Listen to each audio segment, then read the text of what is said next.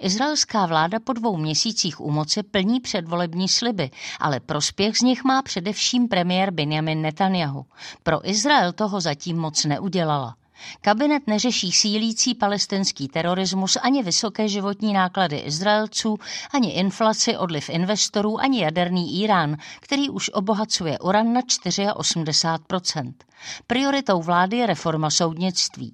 Odmítá ji nejvyšší státní zástupkyně, ředitel bezpečnostní služby Shenbet a nově i tisíce armádních záložníků, vojenští lékaři, zaměstnanci Mossadu, bývalí velitelé letectva i několik desítek elitních záložních pilotů, kteří se obávají, že by kvůli oslabenému soudnictví mohli za svou službu vlasti skončit před Mezinárodním trestním soudem.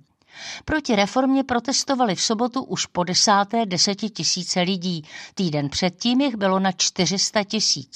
Ultrapravicový ministr národní bezpečnosti Itamar Ben-Gvir je nazývá anarchisty a teroristy a Netanjahu je přirovnal k osadníkům, kteří před 2 týdny řádili v palestinské Huwaře.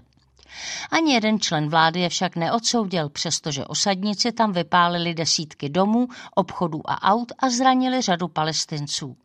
Ministr financí Bezalel Smotrich dokonce prohlásil, že Huwára by se měla vyhladit.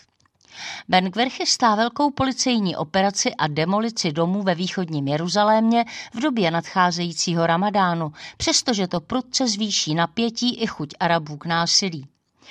25 bývalých policejních náčelníků vyzvalo Netanjahua, aby Ben-Gvira odvolal, protože vyvolá arabské povstání.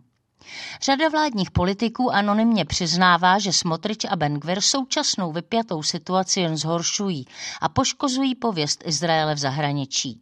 A americký prezident Joe Biden dodnes nepozval Netanjahua do Bílého domu. V koalici se však objevují první trhliny.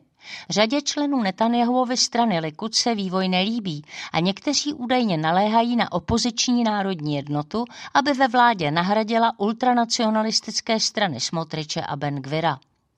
Jediným důvodem, proč chce vláda urychleně oslabit nejvyšší soud, je Netanjahuův probíhající soudní proces, v němž je obžalován z korupce a podvodů.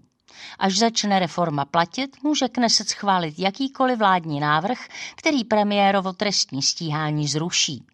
Zatím kabinet Netanjahuovi zvýšil rozpočet na reprezentační účely, schválil státní financování 2 jeho soukromých domů, zdvojnásobil služebnictvo v rezidenci a navrhl zákon, který politikům umožní přijímat dary.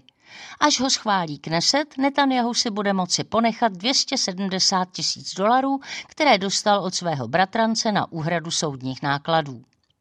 Násilnosti se stupňují. V úterý armáda zabila 6 palestinských útočníků, ve středu další 3, ve čtvrtek postřelil člen Hamásu 3 Izraelce v Tel Avivu a v pátek byl zabit Palestinec při pokusu o teroristický útok na Západním břehu a druhý při napadení vojáků. A odpor části armády vůči soudní reformě oslabuje odstrašující sílu Izraele, což může mít nedozírné následky.